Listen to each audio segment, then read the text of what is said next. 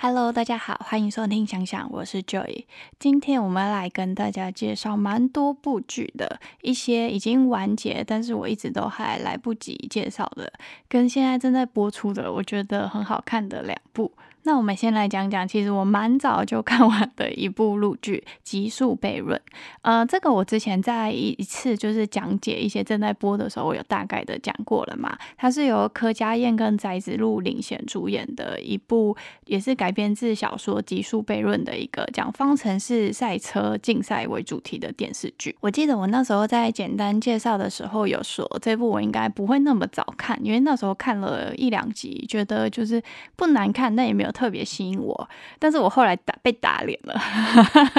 我那时候好像是因为在等《宁安如梦》没更新，就是更新也比较慢，然后我那时候就又翻开了这个来看，就看到第三四集的时候，就突然很很上头，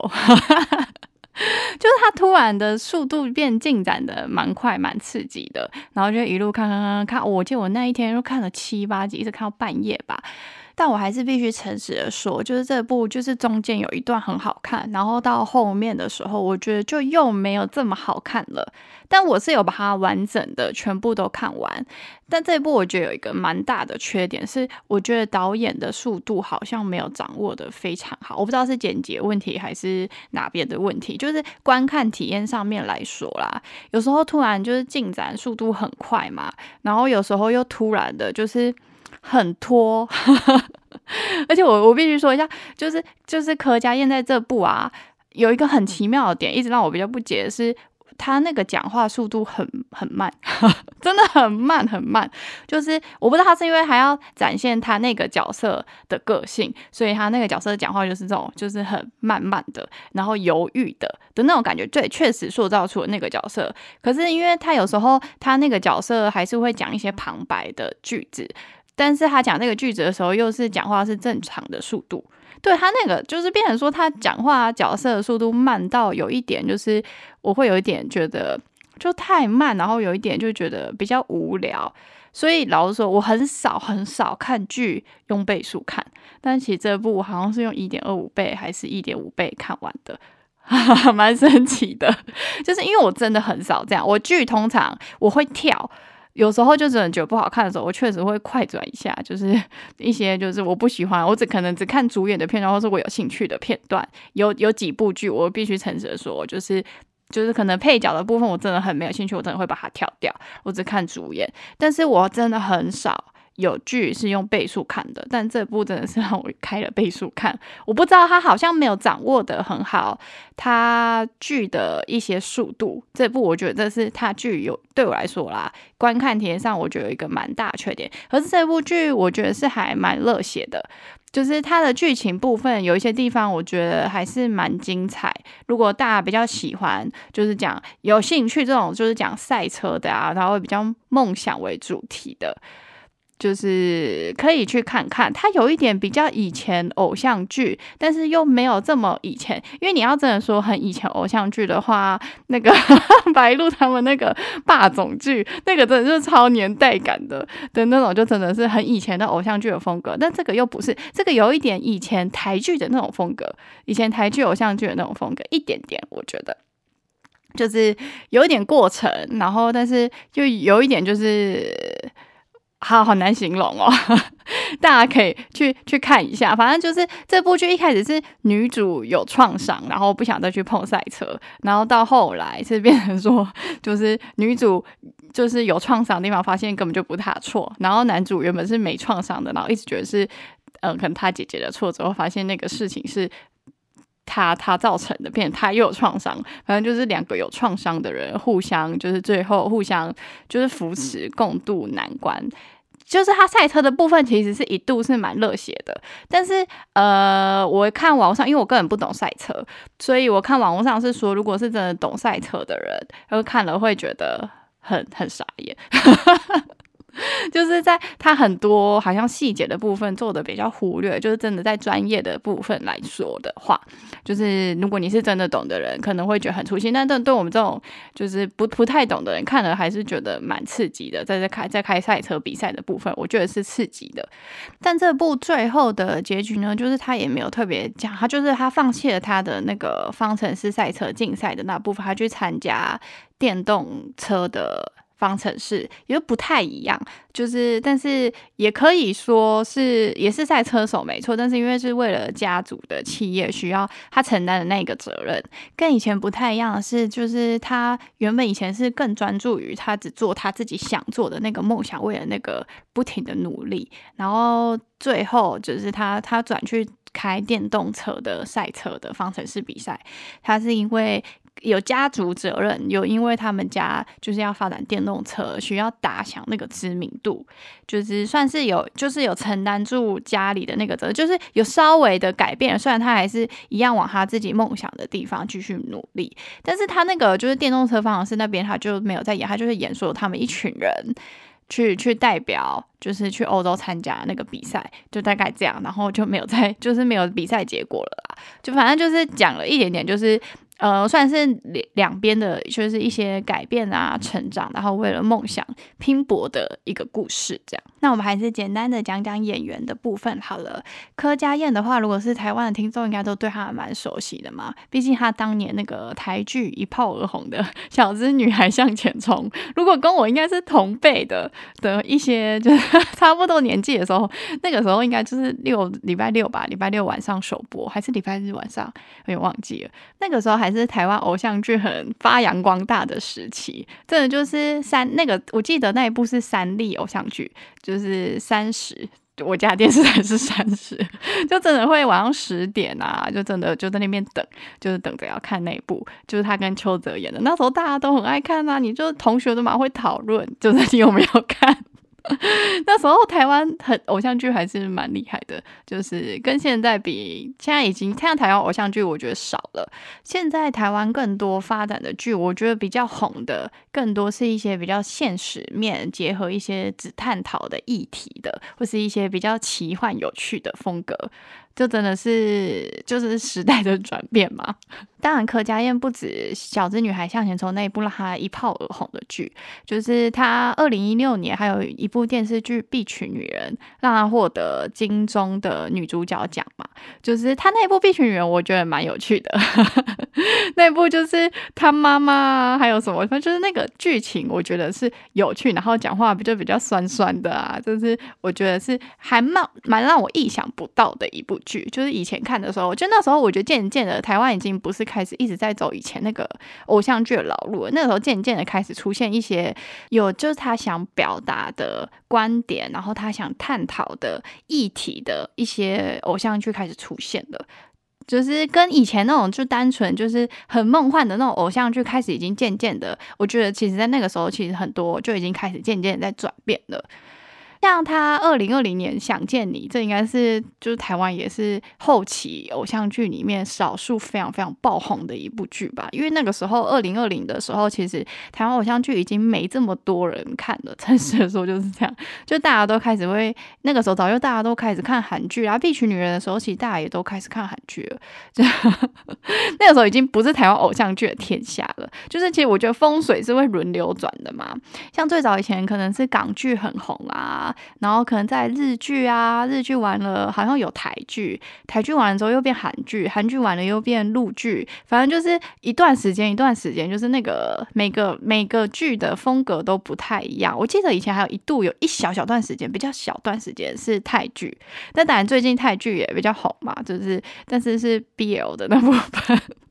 就是，反正就是，反正就是每个每个那个风格都不太一样。然后我觉得台剧现在走的风格已经早就不是以前偶像剧的那个风格了。当然，就是想见你也是偏向偶像剧，可是也是跟以前台湾偶像剧就是不太一样。然后他在想见你的时候又得到了。就是二度获得金钟奖的女主角奖，所以说我觉得算很猛的。那再就是我们要介绍男主角翟子路啦，就是其实他在之前还没开始演主角之前，他也演了蛮多配角的，而且都是还蛮有名的，就是也不到有名，就是他是会让人家有印象的配角，像是《全职高手》的邱飞，然后《世界欠我一个初恋》的何玉。然后到后来还有《余生情多》，只叫他演的是顾潇。就是就是他那个时候，其实他的蛮多配角已经是就是让人家比较印象深刻，而且他到现在年纪也不大嘛，二十五岁而已，就是 还有很多可以发展的的阶段。然后像我之前在去应该是去年推荐的吧，我的卡路里男孩，那个时候我也是他那个康佳伟，我也是狂推啊，因为我那时候真的很喜欢我的卡路里男孩那一部剧，就是 我觉得那部剧非常的有趣，就是而且还有蛮多，就是我觉得蛮。励志的部分，那时候很推荐大家去看。但是我觉得他比较可惜的点，是因为他那个绯闻嘛，就是他那个时候，我个人觉得比较可惜啦，就是因为他那个时候，我觉得应该是路人粉掉蛮多的。就是他好不容易红了一个我的卡路里男孩，就是口碑见好的时候，然后他爆出了跟那个娜娜的绯闻，有没有？而且好像被就完全被拍到啊，吹的蛮惨的那种。很尴尬，就是就是你知道，就是变成说，好像大家想到他，就会想到欧阳娜娜，就是变成说，好像大家没办法很专注在就是他演戏的部分了。我觉得这是他比较可惜的点，就是因为好像就是终于有一部就是口碑很好的剧出来的时候，却就是你知道就被爆绯闻了。然后因为欧阳娜娜的入演员，坦白说不是很好。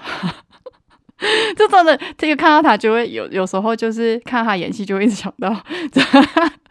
对我来说是有一点，就是觉得有点出现，就觉得略显可惜啦。因为坦白说，我以前其实还蛮爱看欧阳娜娜的 vlog，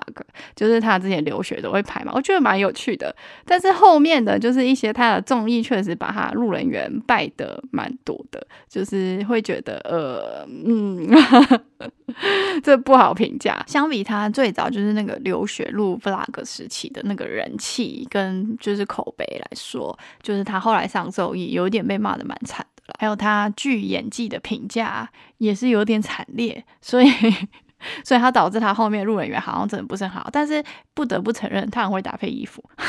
他他穿衣服很好看，就是搭配什么大家都很不错。这样，我觉得这真的就是每个人都有各有喜好的人嘛，所以就是不做太多评价，这就是比较可惜在植入这一点，就是我觉得在事业上升期被爆了一个绯闻，然后。呃，他那个时候才正要崭露头角，那个角色光环还在闪闪发亮的时候，他那个绯闻有一点把那个就是东西全部都毁了，就是整个压过去了啦，就是大家会整个瞬间就是就是比较无感。我个人有感受到他这一点蛮明显的，就是有一点可惜啦。那我们再来讲讲，就是因为路透。就是大家就是很期待万分，然后关注度很高的《以爱为营》吧。其实这部我是有完整看完的，但老实说，我会完整看完的原因是因为我爸妈要看，我就也是就他们在看的时候，我跟着一起看了这样。因为我爸妈看的还蛮上头的，就是我个人是蛮不能理解，我爸怎么会你知道喜欢那种就是那种就是喜欢那种《庆余年》的那风格的，突然就是。可能第一次看这种这么土味的偶像剧吧，他们他们很好笑，他们就蛮蛮准时看的哦，就每就是隔更新，然后那时候没更新，还在那边等半天，这样就问我说：“哎，怎么还没播？”这样，然后一播他自己就会起来看哦。很神奇，就是可能是因为它里面有一些土味情话，我可能上一集有讲过，就是它土味情话对老人家们来说是蛮有趣的，就是它其实它角色有一些对话啦，不止老人家，我个人有时候也觉得蛮有趣的，所以我前面才会说，其实他一开始看的时候，就是你会觉得哇，怎么这么年代感，就是好以前的偶像剧的感觉哦，然后但是就是你知道，但你又觉得默默的又又莫名其妙，就是你会觉得不太不会到很难看，但又默默的又把它看。看看下去这样，但我必须承认说，如果是以我自己来看，我不是因为我爸妈看的原因的话，我可能中间它中间一度有比较无聊，我可能中间我就不会看了，就是因为因为它确实也有可能是因为这部剧我看过小说，所以基本上剧情我也都是知道的，所以对我来说就是你知道没有太新鲜，然后。而且我我也必须说一下，我觉得这部就是很多镜头，我们之前吐槽过嘛，我觉得镜头确实拍的就是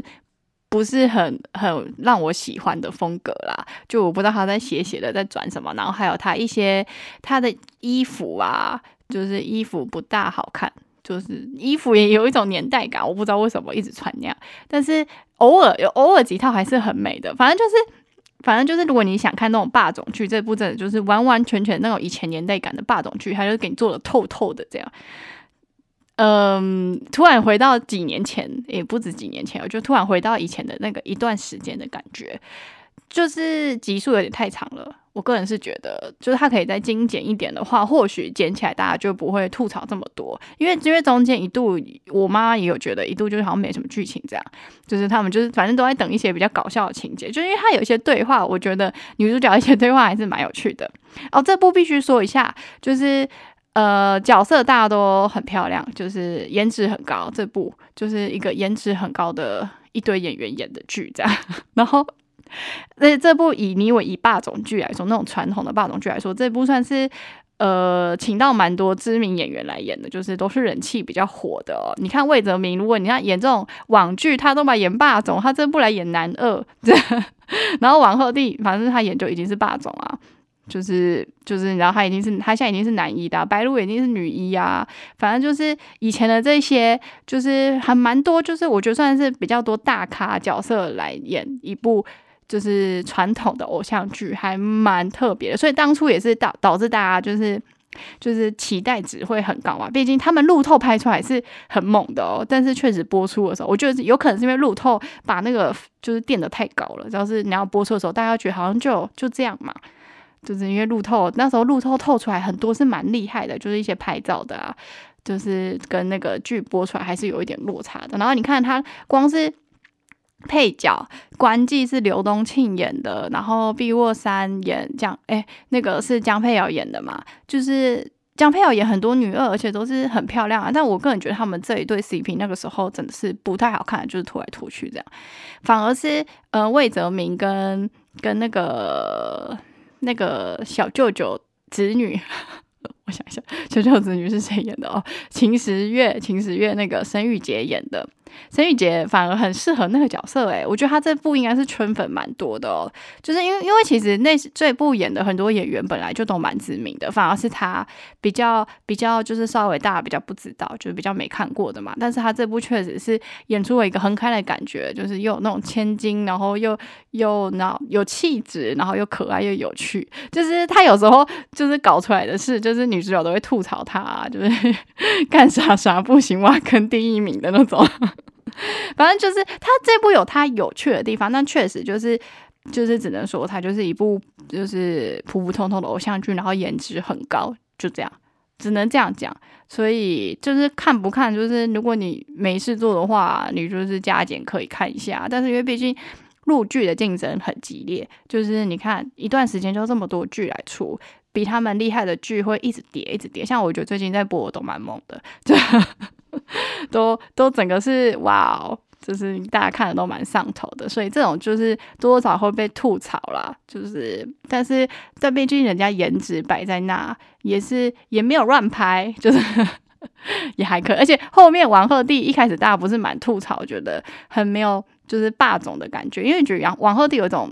因为他确实也年轻，他就是比较没有那种沉稳的气质。像魏哲明就很有那种霸总的感觉，他戴一个金眼镜，有没有？他这眼镜让给王鹤棣啦，这这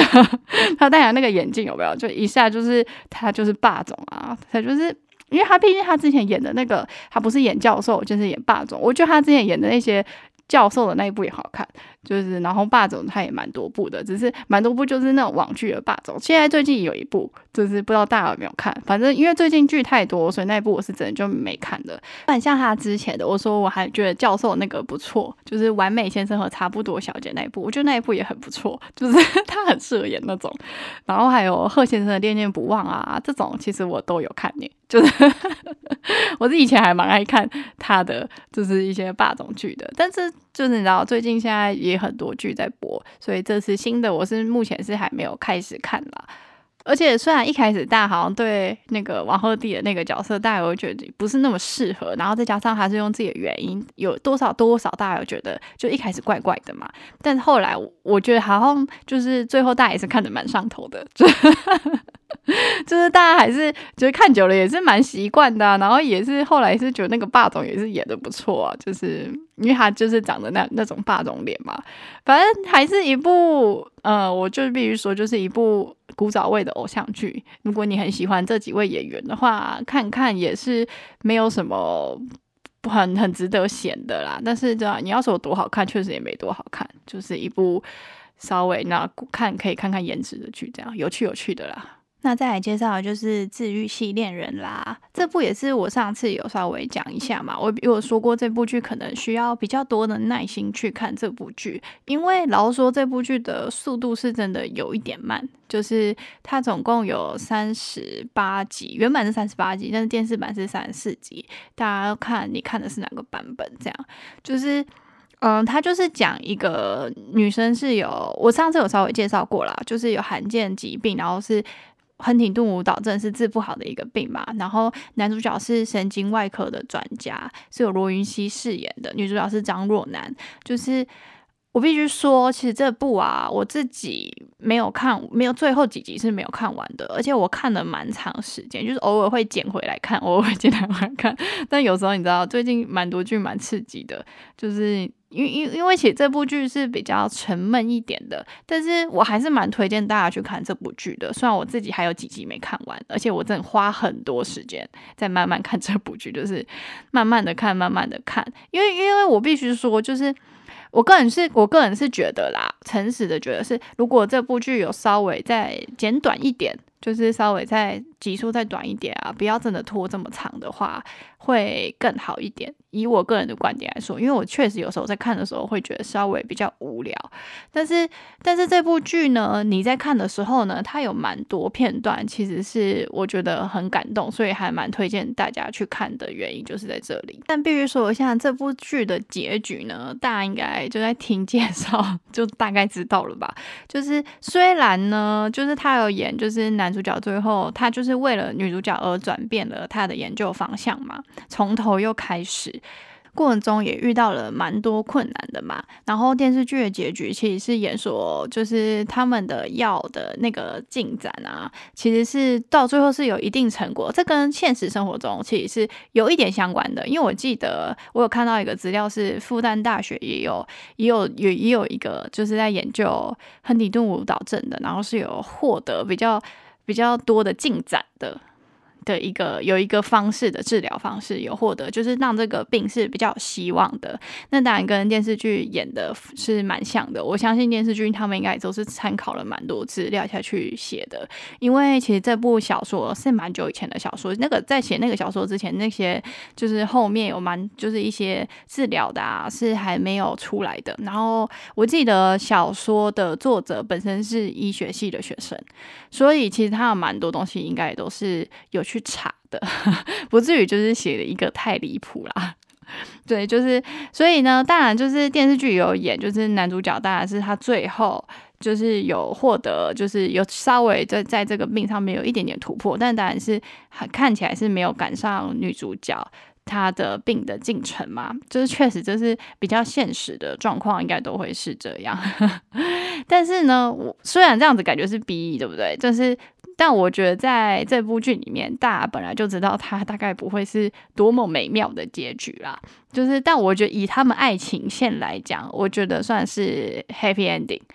有演说男女主角是有结婚也有小孩的，但女主角当然是就是比较年轻就离开了这样。所以我觉得其实他这部呢，就是嗯，我觉得以感情线方面来说，这真的算是不错的结局啦。因为确实也大概只能演到这样嘛，但我必须说，我还蛮推荐大家就是去看这部的点是，不只是男女主角他们那个共同对抗病，然后一些就是一些台词啊，光是一些配角他们讲出来的蛮多话的啊，我觉得有时候其实我在看的时候都有觉得还蛮感动的，就是他他台词其实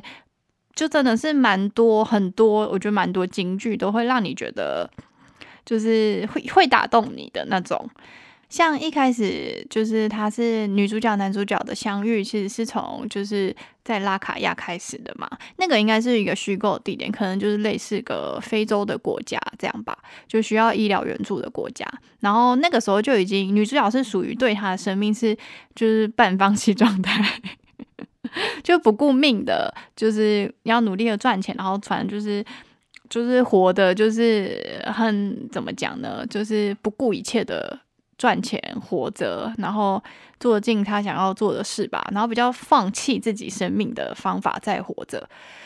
所以对男主角来说，就一直一开始他们是多多少有点误会的。但是他们那时候有遇到一个，就是光是那个时候，他男主角还不知道女主角生病的时候，就已经就有遇到一个将军嘛。将军是是就是有个地方生病了。然后他他他就是他还为了自己办了一个葬礼，就是他办了一个跨年还是新，反正就一个新年舞会，然后就顺便有那个黑人抬棺的那个 舞，就是以前网络上一度很红有没有？但是光是那个将军，就是他对生命的态度，就是我觉得多多少少这部一直一直在讲很多，是因为毕竟在讲死亡这件事嘛，就很多生命就是讲生命态度。那个将军讲的是说，就是。就是他怕的是，他不怕死，他是怕他死的时候，他不知道他的敌人是谁。然后既然活不久了，那就轰轰烈烈的活一场，我不能白来过。所以他提前办了葬礼，反正就他对生命的态度是很坦然的，然后面对死亡是很就是怎么讲，很有勇气的。他会觉得。他会觉得，就是他先办了一个葬礼，他觉得他的葬礼不要有眼泪，这样欢乐，就是他这样人生就没有白来。反正就是一个活得很酷炫的人就对了，比较少人能看这么开啦。就是 可能一就是我觉得亚洲应该比较不会看那么开，就是比较外国啊，就是。比较那种就是不同的，大家生活的环境不同，那当然就是大家对死亡的理解不太一样嘛。我觉得他那个时候其实就已经蛮多角色，其实就已经渐渐的在讲一些他的故事的线了。而且因为我一开始不是有讲他们在那个拉卡亚的时候，女主角是比较 半放弃状态的活着，就是他没有活得很糟，就是但是是活得很不顾一切的，就是不要命的去做一些蛮疯狂的事，这样就是然后那男主角就会一直。有跟他讲过一句，就是说没有一个人的生命比另一个人更有价值。反正就是它里面有还蛮多句，我觉得都是不只是他们后来面对，就是他前面的时候，他就有讲了很多关于大对生活、对生命的一些理解。我觉得都还就是有时候看了，就真的会觉得真的是会一一瞬间会被你知道会被感动到，就是会觉得哇。但确实这部剧的速度是真的比较慢呐，有时候会觉得就是 很想快一点，这样就是有点太拖了啦。但是你就是很必须要有耐心的去看这样，因为像最后呃男主角要就是放弃他原本研究的很好的胶质瘤的这个课题，然后他要转成去做跟女主角病有关的，他觉得那个会让他更有动力，然后他也想那就是他爱的人嘛，他想要为他爱的人在努力。继续努力一次，然后女主角是一定不同意的，她会觉得她不，她不想要让她就是好好的前程，就是会败在这里，因为确实那个就你知道罕见疾病跟很难突破的东西，你就这样你就没办法发 paper，就是你就速度会很慢，然后研究又受限，经费又少，反正就是会跟以前差很多就对了。然后但男主角他跟他讲的是，就是就是所有的失望都由我来背。你的信念是我就好了，那个真的对一个就是对自己未来就是你知道已经是被宣布死亡的人，但是不知道什么时候会发病的人来说，有一个人这样跟他讲，还是真的会蛮感，是真的是会感动到不行吧？但你会觉得对不起他，你他像女主角，我觉得他里面还蛮多还蛮感动的点，是因为女主角还会说，一开始你会觉得没关系，但久了你会觉得累。就是其实他有讲蛮多，也是蛮现实，但多多少少这个你要电视剧还是要稍微理想化，他们的爱情是很就是你知道很坚贞，到最后还是很坚定的。但我觉得在现实生活中，这是真的是一个很困难很困难的事，因为现实生活中确实会像女主角讲的那样，就是一开始大家很相爱的时候，你会觉得。嗯，我抱着你睡之类，然后你看，就是手啊撑在底下麻掉了，他也是觉得是甜蜜的，是幸福的嘛。那当然，当然那个时间久了，你就会觉得累啊。我一整天工作就那么累了，为什么还要面对这些事？那个就是很多东西会因为时间、生活慢慢变质嘛。我觉得女主角确实讲的也有道理，所以就是你知道，生活是需要经营的。反正就是我觉得他这部有蛮多点，就是是还蛮令人感动的啊。因为像男主角就是坚持用毕生所学就一生所爱嘛，就是他有很多是令人感动的点，但确实是呃现实生活中会会看得到，但是真的会比较少一点嘛。然后，所以我是觉得这部剧，如果你是比较有耐心的人，然后你也是比较喜欢看这种慢慢的，然后就感情比较沉淀，慢慢一点一点一点的累积下来的这种。就是你喜欢这种风格的话，这部倒是可以看一看，就是还蛮推荐的。只是就确实，如果你是比较喜欢刺激一点的，这部你真的会觉得太慢了，拖太久。我觉得这一部也是因为它确实速度很慢，但是因为确实它是它的剧就叫做治愈系恋人嘛，就是它是走这个风格的，所以就是也也是稍微的，我觉得比起其他剧在播的话，因为这毕竟现在是一个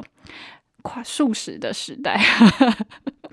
就快餐嘛，大家都喜欢看那种刺激的啊、嗨的啊。像我这一部会拖这么久，也是因为我常常看一看，就那时候也是觉得不错，看好好看哦。就是，但是有时候因为真的比较慢，你有时候你知道工作也是会累，因为大家都还是。不止在看电视啊，你还是有很多生活的事、一些工作的事情要处理嘛。然后你又去看这种比较慢的时候，你会觉得比较不刺激，你就会 想要看一些比较嗨的。所以就是导致我这一部真的确实也是会看个十几集，然后可能又拖一段时间，然后我又再切，然后我又看个就看个几天，然后我可能过一段时间又看到那种很新鲜的，我又去看别的了，这样，所以才会导致我这部剧其实花了很久的时间在看，然后看到现在还缺个一点点，缺个几集就看完。了，这样，所以就是必须你要比较有耐心的去看这部剧。但是如果你如果真的就是慢慢的看这部剧，那我觉得这部剧确实是一个还蛮细腻、蛮感动的一部剧。这样，那在我妈介绍的是《亲爱的白月光》。这是一部短剧，就是因为之前有跟大家介绍过《虚言》嘛，就是一部蛮火的一部网络的短剧，就是质感很好。男主角是陈磊，女主角是柯颖，就是白月光女主角也是柯颖。然后但男主角换了，就是陈磊，就是那个那个云之羽的宫上角，大家看的觉得很帅的那一位，就是那个时候在《虚言》的时候我还没有特别觉得帅，我觉得真的是角色吧，角色都会发光的。然后这部呢，就是我亲爱的白月光。就是男主角换了，白月光这次的男主角是陈星海，就是景琛，就是 最使人间烟火色的景琛，就应该也是大家很爱的角色。